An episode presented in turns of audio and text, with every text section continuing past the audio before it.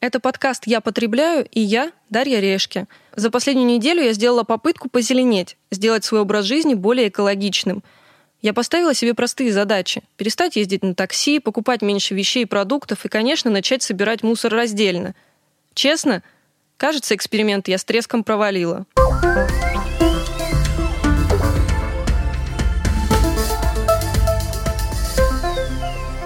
Ссылаясь на вечный цейтнот, я разрешила себе такси уже на третий день. Домой возвращаться пешком, хотя идти всего три километра, тоже поленилась. Сложнее всего оказалось с разбором мусора. Начитавшись материалов в интернете, я разбила свою мусорку на несколько пакетов, но в интернете говорится о 500 видах пластика. Каждый раз я не понимала, что же делать. Чтобы разобраться, я решила поговорить с Валерией Сидоровой, координатором просветительских программ и экоспикером проекта «Собиратор» и общественного движения «Раздельный сбор». Наша беседа стала четкой инструкцией для начинающих. Из нее вы узнаете, почему прежде всего нужно разделить в голове понятия «мусор» и «вторсырье», почему контейнеры в московских дворах не бесполезны и как обычные жители могут повлиять на систему, и чем же опасен творог в пластиковых упаковках и крышечки от кофе.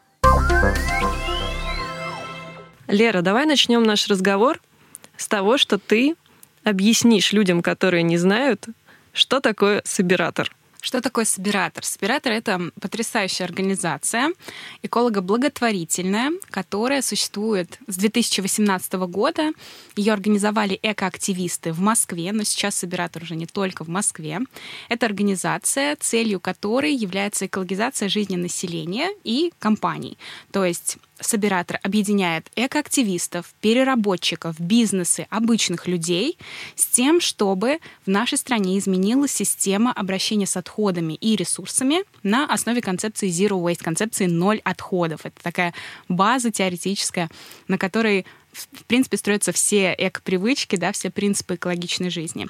И Собиратор открывает эко-центры по всей стране. Это точки притяжения эко-умов, где люди обычные, такие вот, как мы с вами, могут прийти, сдать вторсырье на переработку. Собиратор предлагает сдать на переработку самую большую э, категорию вещей в нашей стране. Вот в Москве принимается 100 категорий вещей на э, переработку и на повторное использование. И в других городах также собиратор появился в Краснодаре, в Перми, в Воронеже. Открылся вот буквально в этом месяце. Поэтому э, двигаемся мы дальше и планируем открываться дальше. Наша глобальная идея — это стойка центров в 100 городах.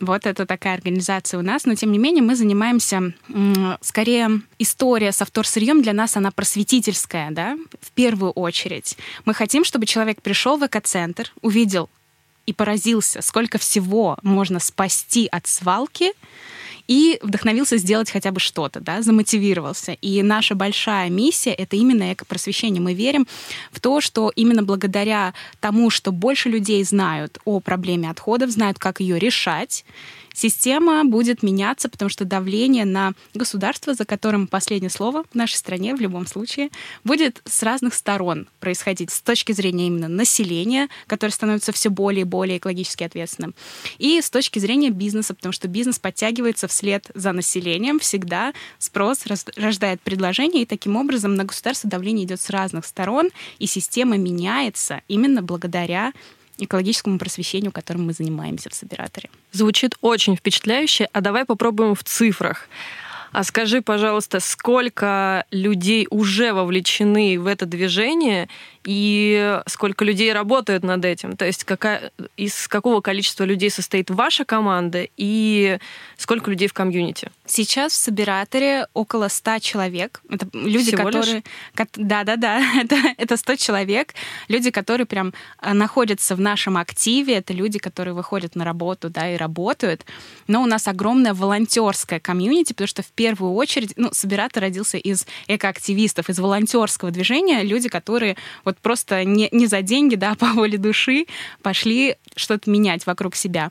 И волонтерская комьюнити у нас огромная. А у нас, вот если по цифрам ВК-центр, сколько людей приходит, э, каждые выходные это около ну, суммарно где-то почти 2000 человек просто приходят в экоцентр, например, в Москве. А нам помогают огромное количество у нас база волонтеров, которые приходят к нам. А именно людей, которые вовлечены в деятельность, да, которые приходят в экоцентр, сдают на акциях вторсырье, которые являются нашей аудиторией, да, только в Москве, Московской области, это около 100 тысяч активных сторонников у нас. Мы вообще основываем философию нашей организации на концепции экологичной жизни, концепции zero waste, ноль отходов. И эта концепция предполагает, что мы сами на себя берем ту ответственность э, за те отходы, которые мы образуем, и те ресурсы, которые мы используем.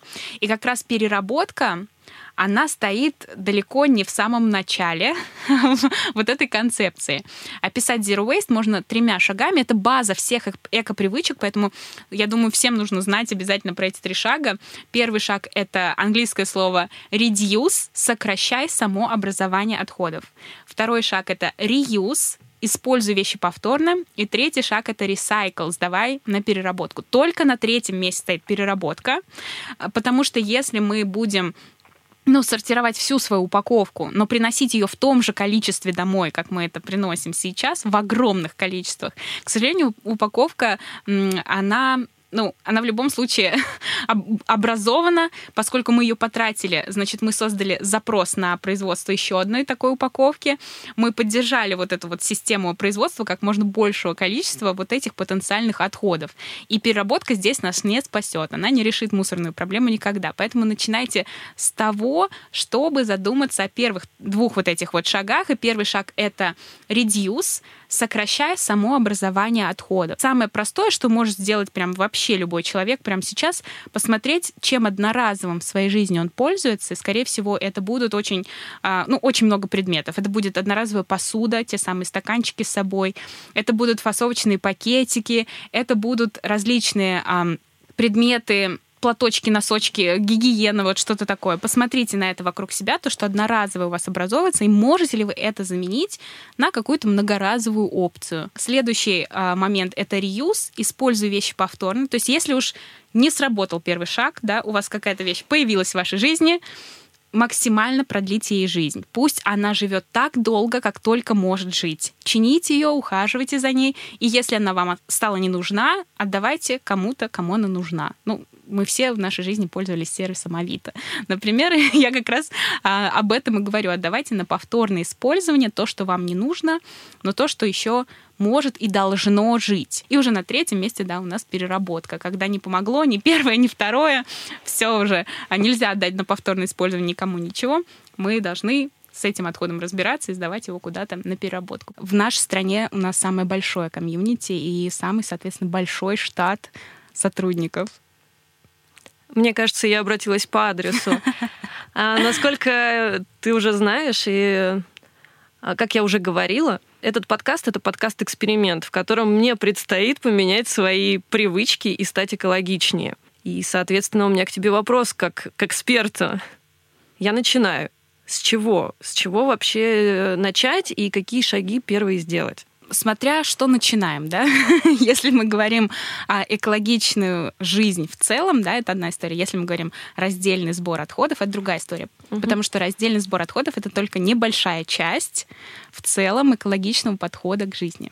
Тем не менее, именно раздельный сбор мусора воспринимается как-то так стереотипно, как тождественное понятие экологичному образу жизни. Да, Поэтому, да. наверное, с этого и хочется начать. Кажется, что это проще всего. Давай попробуем разобраться, как это сделать э, обычному человеку, вот такому, как я. Угу. Если мы начинаем раздельный сбор отходов, мы сначала должны определиться с терминами, да? А раздельного сбора мусора не существует, как и не существует мусороперерабатывающих предприятий в нашей стране. Мусором никто не занимается. Люди занимаются вторсырьем. Это совершенно другая история. Да, даже на этапе вот этой идеи, да, мусор это то, что ненужное, грязное, загрязняет окружающую среду, валяется у нас под ногами, абсолютно применить мы это никак не можем. Но если мы мусор донесли до урны, мусор, это а, сделали наш мусор отходами. Это уже более такой универсальный термин. Он используется в нормативных документах, например. А если мы наши отходы специальным образом подготовим, да, примерим, применим к ним небольшое количество нашей любви, внимания, мы сделаем наши отходы вторсырьем. И вот это мы собираем отдельно, именно вот это перерабатывается на заводах. То есть в первую очередь нужно в своей голове, наверное, немножко отделить эти понятия. Мы не копаемся в мусоре, мы не разбираем что-то неприятное, грязное, не храним это у себя дома. Мы подготовили отходы сделали вторсырье, накапливаем их и сдаем на переработку. Если мы говорим вот о первых шагах, вот прям мы загорелись идеей, например, вот слушатели нашего подкаста послушали и такие, мне тоже надо раздельный сбор. Что, что, что, куда бежать? что делать? В первую очередь нужно определиться, что вы можете в целом сдать вокруг себя. Что логистически вам удобнее всего сдавать на переработку, то имеет смысл собирать. Совершенно бесполезно, да, что-то собирать, куда вы не знаете, вот, куда это деть, да, куда пристроить. Соответственно, в первую очередь мы должны с вами определиться, а что есть вокруг нас, какие пункты приема есть поблизости, и нам было бы не напряжно, не сложно, не нужно там какие-то сверхусилия предпринимать, чтобы до этого пункта добраться туда что-то сдать. И, например, у жителей Москвы, да, Московской области, есть замечательная вообще система уже городская, муниципальная. Мы можем сдавать вторсырье буквально у себя в каждом дворе. Поэтому совсем все легко. Да. Если не очень, не очень доступна эта система. Возможно посмотреть пункты приема на интерактивных картах. Это recyclemap.ru, recycle как переработка, map как карта, recyclemap.ru. Это интерактивная карта Greenpeace, которая показывает нам туч- точки приема различных вторсырья вокруг нас. Соответственно, в первую очередь определяйтесь, докуда вы можете что-то донести и потом, в соответствии с тем пунктом приема, который вам, ну, будет действительно не напряжен, вам не нужно будет, я не знаю, ехать через весь город, что-то совершенно невероятное делать, чтобы сдать это вторсырье, смотрите, что принимается рядом с вами, и накапливайте отдельно именно это.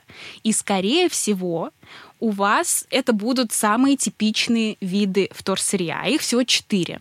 Есть четыре типичных вида вторсырья, которые, скорее всего, но они принимаются в каждом населенном пункте практически в нашей стране, то есть это, скорее всего, самые ненапряжные фракции, да, с чего стоит начинать, и они у вас сто процентов на слуху у всех. Это с советских времен у нас такая история про макулатуру, стеклотару, про металлолом. И сейчас, ну, уже не в советское время, да, а вот в наше современное появилась еще одна типичная фракция. Это две категории пластика. Это пластик, э, который идет на питьевые бутылки, то есть совершенно определенная тара, да, питьевая бутылка. И другая совершенно типичная тара — это канистра, которую ча- чаще всего используют у нас для бытовой химии. Да, вот туда упаковывают. Эти два вида упаковки из пластика тоже типичны. Их тоже, скорее всего, получится сдать ну вот прямо где-то рядом с, рядом с вашим домом.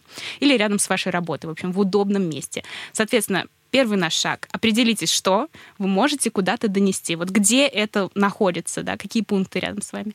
И потом начинайте потихонечку с чего-то одного накапливать, отдельно собирать то, что можете сдать. Ты меня сейчас очень удивила, потому что есть некое такое тоже представление о том, что экоактивисты такие агрессивные, желающие всем добра и говорящие... Причиняющие так, добро. Причиняющие добро люди, которые заставляют всех вокруг, э, ну, скажем так, несколько токсично навязывают это мнение и говорят, давайте, делайте, все сортируйте, угу. и несколько так неодобрительно относятся ко всем остальным. А тут э, совсем другой подход, и получается, что ты должен э, воспитывать эти привычки планомерно и идти от собственного комфорта. Конечно, конечно. Если мы будем что-то делать через силу, любую привычку мы попытаемся просто навязать сами себе, она проживет у нас недолго. И какой в этом смысл? Какой смысл нам вот э, насиловать себя, чтобы продержаться условно месяц и потом забить на все, махнуть рукой и вернуться к своим предыдущим привычкам? Привычкам.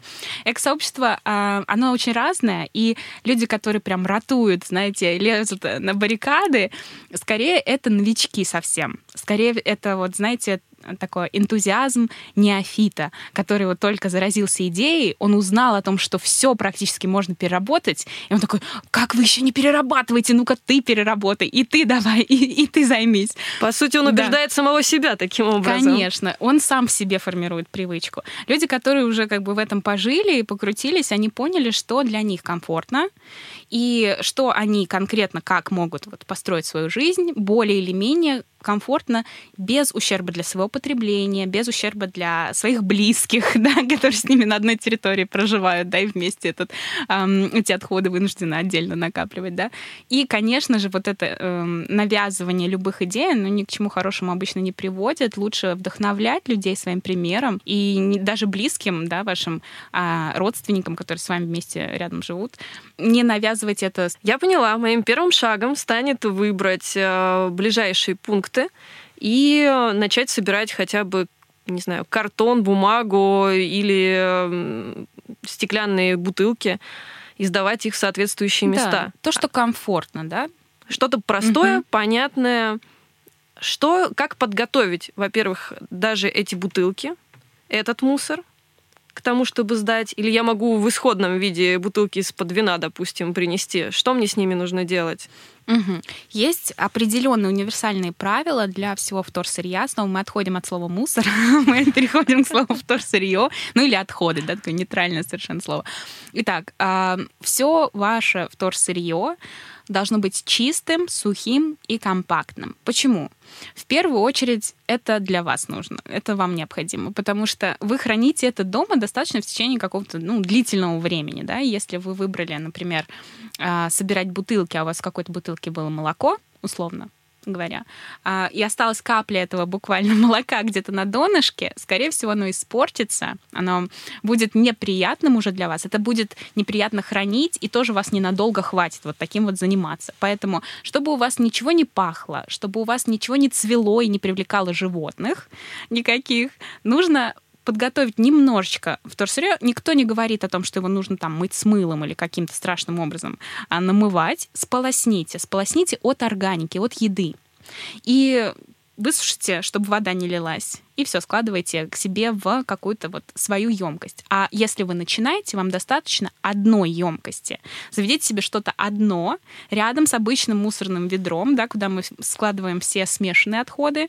Заведите любую там коробку. Э, это может быть бокс, контейнер, это может быть пакет. У меня пакет дома стоит. То есть вообще никакой специальной конструкции не нужно, чтобы начать. И вот сюда, в, этот, в эту емкость вы будете аккуратно складывать все, что решили отдавать на переработку. Соответственно, Запоминаем, чистое, сухое и компактное. Это у нас лежит, это должно нам быть приятным и нашим близким, соответственно. Но есть здесь еще один момент. А, с нашим вторсырьем в любом случае, куда бы мы его ни сдавали вручную, будут работать люди. То есть вручную, либо на первом этапе, либо на последнем этапе даже сортировки, они будут это разбирать прям руками. Соответственно, мы делаем жизнь этих людей лучше, и мы повышаем эффективность всего процесса. Потому что если какая-то тара очень сильно загрязнена, ее могут не отобрать на линии досортировки в пункте приема, либо уже на заводе переработки. Э, и аппаратура даже, которая все равно помогает человеку да, досортировать немножко отходы, она может не распознать что-то очень сильно загрязненное. Действительно, у нас в каждом дворе сейчас стоят э, уже теперь не один контейнер, а несколько. И я каждый раз думаю, ну окей, я такой хороший человек, который все правильно сделал. Да, все правильно сделал, помыл, принес, погрузил, а потом шел мимо какой-то не очень хороший человек, который взял и все смешанное угу. кинул во втор сырье. Угу, угу. И как быть с такой ошибкой? Ее уже вообще не поправить, и получается труд всех хороших людей, которые uh-huh, uh-huh. добросовестно собирали даже уже теперь не мусор, угу. а отходы. Да, да, да. Все на смарку, все и все на смарку, и все угу. зря получается. Труд этих всех людей пострадал из-за того, что кто-то безответственный выкинул не в тот лоток. Угу. Но смотрите, здесь главное, о чем мы говорим, вот неправильно выкинуть, это неправильно выкинуть те отходы, которые могут загрязнить вторсырье. То есть это пищевые, органика. да, органика, пищевые отходы или гигиенические, да, та или другая категория. Они действительно подпортят, например, макулатуру, да, если вы просто вот эту положили пачку эм, листочков, там, тетрадочек, в чистом виде положили в контейнер, и кто-то что-то туда навалил, налил. Соответственно, да, здесь нужно немножко защитить свое вторсырье, но это больше именно в части макулатуры. Эм, наиболее актуально, да, сложите в пакет просто то, что вы сдаете вот в этот контейнер себя условно во дворе, сложите это все в пакетик, чтобы вылили этот суп, он не попал на вашу макулатуру.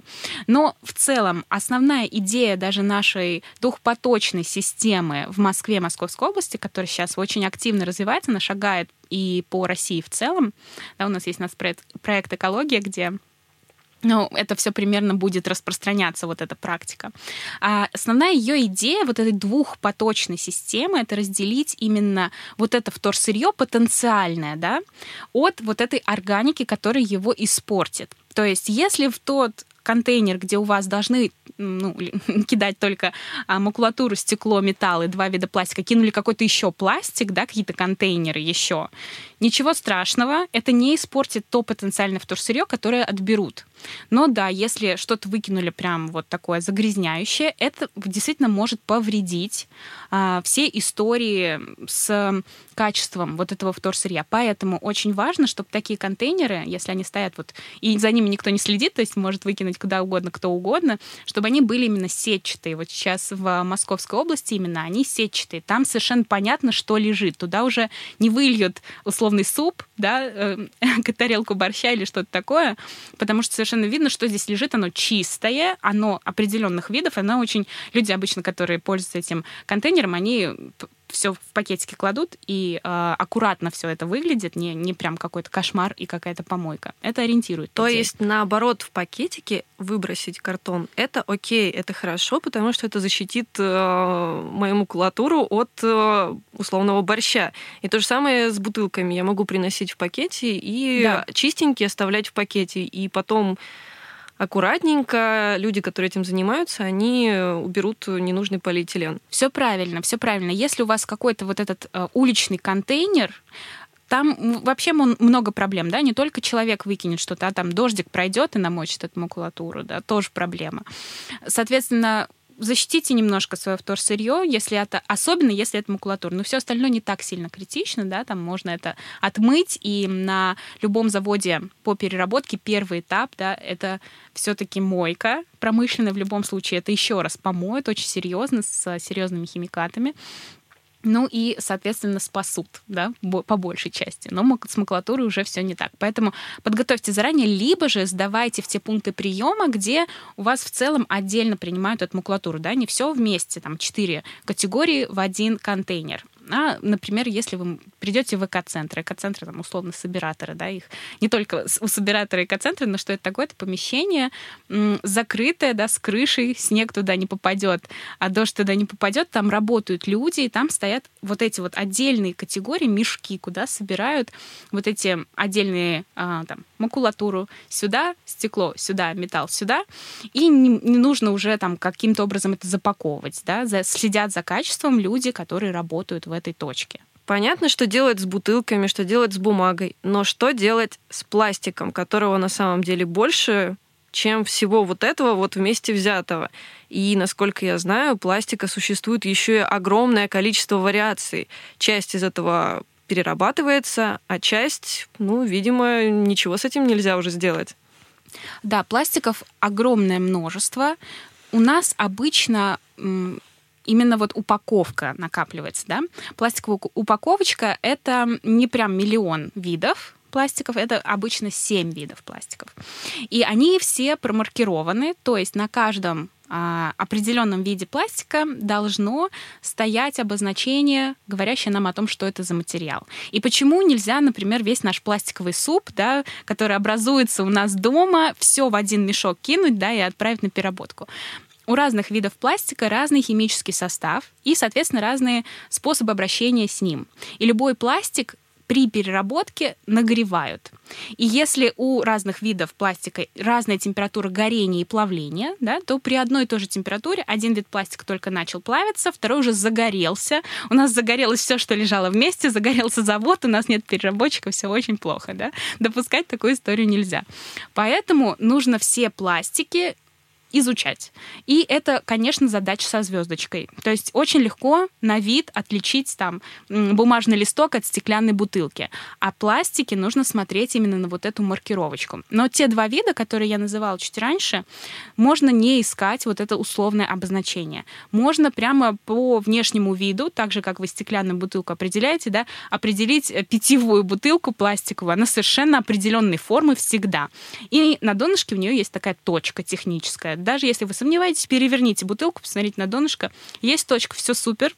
Это форма всегда делается из одного и того же вида пластика. То есть все отлично. Здесь никто не ошибется. И то же самое с канистрами, которые для бытовой химии. То же самое. Если сомневаетесь, поднимите донышко. И если там есть шов, да, то у нас была точка, а тут у нас шов мы э, понимаем, что это одна и та же форма всегда, она делается всегда из одного и того же вида пластика, все отлично. Это два вида пластика. А у нас еще в упаковке используется пять. То есть всего их семь, да, два мы отличим просто на глаз. Все остальные нужно смотреть на маркировку. Что Давай это... разбираться. Да, что такое вообще маркировка? Мы будем да? отличниками-олимпиадниками, возьмем задачу со звездочкой, разберемся в маркировках. Давай, предположим, что у меня все с экспериментом пошло хорошо. Бутылки стеклянные от бутылок пластиковых я научилась отличать, бутылки пластиковые с шовчиком от остального тоже. Хочу идти дальше. Что, на что смотрим в этих маркировках? А главное, получается, эти пластики нужно тоже в разные контейнеры сдавать? Да. В первую очередь мы смотрим на обозначение, мы ищем вот эту маркировку. Что это такое? Это треугольничек, треугольник из стрелочек, такой треугольник переработки его называют, или лента Мёбиуса. Внутри у него есть цифра, или рядом с ним будут буквенные обозначения. Это говорит нам как раз о том типе пластика, который применен здесь, а, в этой упаковке. Соответственно, мы ищем номера от, от 3 до 7. При этом, смотрите, а, цифра 3 это опасная цифра. Этот вид пластика называется поливинилхлорид. И он достаточно токсичный, и упаковка из него не перерабатывается, никуда не получится у вас это отнести, сдать на переработку. Поэтому вот цифру 3 мы вообще давайте избегать еще на этапе покупки у нас появилось... А, ого, ого. Да, у нас появился ориентир, что не все пластики одинаково полезные. И на чем же бывает эта циферка 3? На каких э, продуктах или, может быть, э, ну, вообще на каких товарах бывает это цифра 3? Часто делают такие лоточки для творога треугольного вида, как капля, вот такая. Представляете себе, так, что угу. это такое? Прозрачная упаковка, сверху у нее такая пленка, которую мы срываем, а вот этот лоток часто делают из стройки, из ПВХ, поливинилхлорида. Соответственно, история не очень классная, потому что лучше вообще в ПВХ ничего пищевого не класть. То есть творог тоже страдает от этого а, пластика? Да, мы не знаем, при какой температуре и что там начнет, какие процессы идти у этого пластика, но он а, при нагревании он становится токсичным. Поэтому мы не знаем, где лежала эта упаковка, как хранили этот продукт, поэтому здесь может быть даже небезопасен сам продукт, который вы едите из такой упаковки. Еще один достаточно токсичный токсичный пластик, пластик маркировки 6. Вот он более распространен. Он бывает и в контейнерах прозрачных для еды, куда часто всякую бакалею кладут, знаете, печеньки, какие-то орешки. Мы видим вот такую прозрачную квадратную или продолговатую упаковку. Вот это шестерка. Шестерка это очень часто крышечки для стаканчиков, которые с собой да, знаете, вот эти стаканы mm-hmm. с собой, у них есть крышка. Чаще всего она делается из шестерки. И в целом мы много ее где можем найти. Это даже, например, приборы одноразовые, скорее всего, будут они из шестерки сделаны. И вот эти вот контейнеры для еды. Этот пластик называется полистирол и он тоже не очень а, полезен, потому что при нагревании он выделяет стирол. И это токсичное соединение. Соответственно, пить через него горячий напиток, да, если это мы говорим о стакане, то это совсем, э, совсем так, такая себе история. Еще один повод отказаться от кофе с собой. А, ну, может быть, от кофе с собой не надо отказываться, надо просто старый похимичить немножко, подумать, да, на эту тему, куда мы это нальем. Но вот э, нагревать такое тоже нельзя. Поэтому, смотрите, это достаточно неполезный для вас пластик.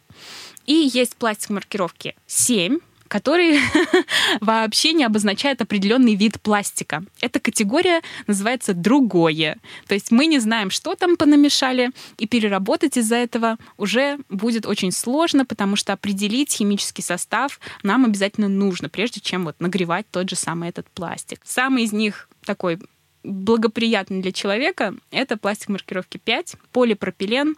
Из него делают очень много упаковки, она такая более плотная, да, чем блестящая тонкая упаковка, которая в бокале используется. Вот это стаканчики более плотные, мутные такие, а, такой маслянистый будет цвет, не глянцевый у этого пластика. И полипропилен можно нагревать при контакте с едой он ничего этой еде не сделает.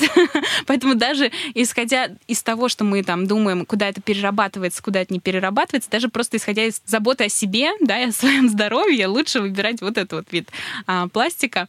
Поэтому смотрите, ориентируйтесь на цифры сразу в магазине. Если вы видите эту циферку, и знаете, что это можно переработать где-то, отлично, замечательно. Если вы циферку не видите, лучше сразу не выбирать эту упаковку, потому что, к сожалению, просто на глаз определить получится, ну, далеко не все, отделить разные виды пластика. И поэтому сдать не получится, если нельзя определить тип пластика. Соответственно, мы смотрим на эту цифру и принимаем решение, можем мы это сдать или не можем. И куда же мы сдаем пластик, получается? Мы его отдельно также в разные кучки сортируем, угу. и можем привести только в экоцентр и там сдать, или же есть какая-то возможность его частями сдавать и у себя, допустим, во дворе? К сожалению, у себя во дворе это сдать уже не получится, именно по той самой причине, что это нужно будет отделить потом людям. Смотрите, какая история. То, что у нас сдается в один контейнер во дворе, вот эти четыре вида пластика, их потом на линии досортировки вот так вот отделят руками или с помощью машин аппаратов. Соответственно, это будет отправлено на переработку отдельно, потому что это легко отделить и понять, что это за вид предмета перед вами, да, что за материал. С пластиками мы только что поняли, что визуально отличить не получится. Надо смотреть, а какая там цифра. И, к сожалению, в условиях вот этой вот линии досортировки, а что это такое? Это такой конвейер, который вот движется, как на любом производстве, вокруг стоят люди, вот они вот перебирают это все, что движется прямо перед ними в режиме реального времени. Скорее всего, копаться искать треугольничек, чтобы правильно определить, просто не получится. Поэтому для разных видов пластиков, которые не являются типичными, надо искать свои пункты приема. Мы, условно говоря, моделируем ситуацию, что мы идем в магазин. Как себя вести, что делать в, этой, в этой сложной ситуации? В первую очередь смотрите на количество упаковки. То есть, если упаковки очень много, у вас будет больше отходов. Все очень логично и закономерно. Чем больше у вас упаковки, тем больше потом отходов, с которыми надо придумывать, что вообще с ней делать. Поэтому есть отличный вариант вообще покупать свою тару. Не в упаковку в магазине. Условно говоря, это все продукты на развес который вы можете ну, в любом супермаркете найти такой отдел продуктов на развес. Это всегда будут овощи, фрукты, вот 100%. Э, очень часто другие различные предметы, бакалея, заморозка и так далее. Лучше вообще не выбирать а, что-либо в упаковке, если у вас есть такая возможность. Переходите со своим мешочком, приходите со своим а, контейнером или пакетом, куда вам это удобно унести, и делайте это вообще безотходная такая история. Следующий момент. Смотрите на композитные упаковки. Упаковки, которые состоят сразу из нескольких материалов. И чем больше материалов, тем сложнее упаковка к переработке. Соответственно, что у нас композитная упаковка? Я думаю, совершенно все сразу поймут, о чем речь. Упаковка типа тетрапак.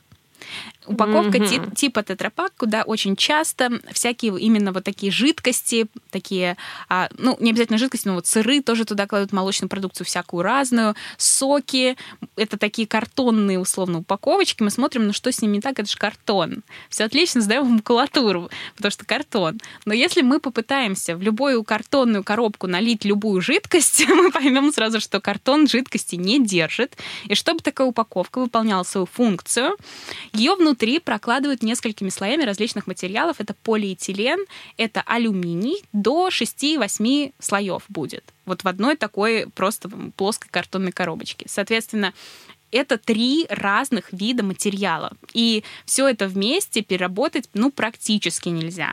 Эта упаковка очень сложная, она очень много ресурсов требует и на производство, и на потом переработку. Чтобы ее переработать, она круг почета совершает по России. Она едет сначала на один завод, где с нее снимают некоторое количество целлюлозы. Потом оставшийся материал называется полиалюминий. Да, это э, полиэтилен смешанный с алюминием, уже все, это никак не отделить. Он едет еще на один завод, где там придумывают, что с ним можно сделать с таким материалом. Соответственно, чем больше разных материалов, тем сложнее упаковка для переработки. Поэтому всякие супер многокомпозитные истории или многосоставные упаковки тоже старайтесь избегать. Вот такие у нас подходы, постепенные потихонечку к упаковке. К сожалению, да, когда мы только эм, узнаем о идее о том, что вообще предметы можно сдавать на переработку, мы хотим переработать вообще все. Ну просто ну, максимализм, конечно, да, включается. Да, да, да. А, снять с себя последнюю рубаху и ее тоже переработать. Но, к сожалению, правда жизни такова, что переработать получится не все, потому что эм, у нас технологии переработки переработки не поспевают за технологиями производства. Новые материалы, те же новые пластики, они возникают каждый день. И э, производители, кто во что гораст, да, используют материалы все более интересные, все более сложные, все более какие-то ну, в общем, новые. Назовем это просто словом новые. Но можем ли мы верить в то, что направив эти все рассортированные отходы по ячейкам, мы направим их дальше на мусороперерабатывающий завод такими же частями. Часто складывается впечатление, что вот сортировали, сортировали, особенно, вот относить, особенно относительно тех ячеек, которые у нас э, в мусорках у дома. А дальше приходит э, человек, и все также сгребают в одну корзину.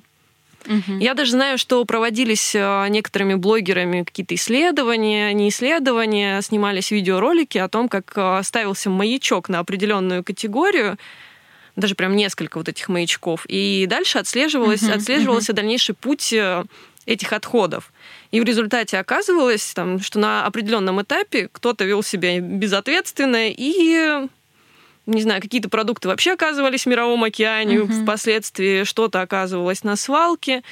И таким образом подрывается определенное доверие. И кажется, что все это потраченное время, твое внимание, какие-то другие ресурсы и вообще твое желание, оно обесценено, все это обесценено и не приводит ни к чему хорошему. Те самые леса, легкие природы, они не спасаются как будто бы. Смотрите, это очень интересный, конечно, вопрос. И все упирается действительно в точку сбора все упирается вот в этого посредника между заводом, между нами, людьми, и заводом, который перерабатывает вторсырье. И вот этот посредник, да, заготовитель или пункт приема, вы должны ему доверять, он должен быть проверенный у вас. Если мы говорим о пункте приема у себя во дворе, да, где у нас два контейнера там условно стоят, там вот эти типичные фракции принимаются не просто так. Эти четыре категории отходов — макулатура, стекло, металл и два вида пластика, пластиковые бутылки и канистры — являются ликвидными на рынке вторсырья. То есть их выгодно накапливать и сдавать на завод переработки, за это вам заплатят денежку. То есть вот этот посредник, да, вот эта организация, которая принимает вот эти типичные виды отходов, хочет заработать на этих отходах, и поэтому именно им невыгодно что-то мухлевать в этой системе, да, каким-то образом выкидывать на свалку то, что вы тщательно заготовили и им отправили. Поэтому, если вы видите, что типичные отходы принимаются вот в каком-то достаточно ну, серьезном виде, да, не просто стоят какие-то а, непонятного происхождения лоточки, да, а это какая-то городская система, или это прям пункт приема, киоск стоит условно, доверяйте этому пункту, потому что это в интересах вот этого пункта приема, этого заготовителя сдать это на переработку. Если мы говорим о других категориях отходов, которые могут и ничего не стоить на рынке вторсырья, здесь пристально смотрите на ту организацию, куда вы сдаете это вторсырье, чтобы она была не а, там, организацией однодневкой, чтобы у нее была определенная история, чтобы у нее была открытая информация, что происходит со вторсырьем. Ну, например, собиратору вы доверять можете. Наша миссия все отправлять на переработку. А, мы уж точно никуда не выкидываем то вторсырье, которое накапливаем у себя. Вы можете посмотреть, да, на, на, условно, на нашем сайте, у нас все максимально открыто, что мы делаем со вторсырьем, как это работает. Вы можете сами прийти в экоцентр, посмотреть, что мы с ним делаем, чтобы удостовериться, что это действительно никуда не а, выкинули там в мировой океан или что-то такое. Но здесь все упирается именно вот в ту инициативу, тот, тот, тот пункт приема, куда мы пришли со своим вторсырьем. И как общественное движение мы стараемся а, проверять всякие эко-инициативы такого рода, то есть условно работает контейнер или, или не работает. Как мы это делаем? Мы а, звоним по номеру на этом контейнере и спрашиваем, что вы делаете там с этим вторсырьем? Куда это? Мы выясняем подробности у того, э, у той организации, которая это поставила у себя рядом там условно с магазином эти контейнеры или где-то это еще они стоят, мы стараемся проверять, дозвониться и узнать, получить конкретную информацию.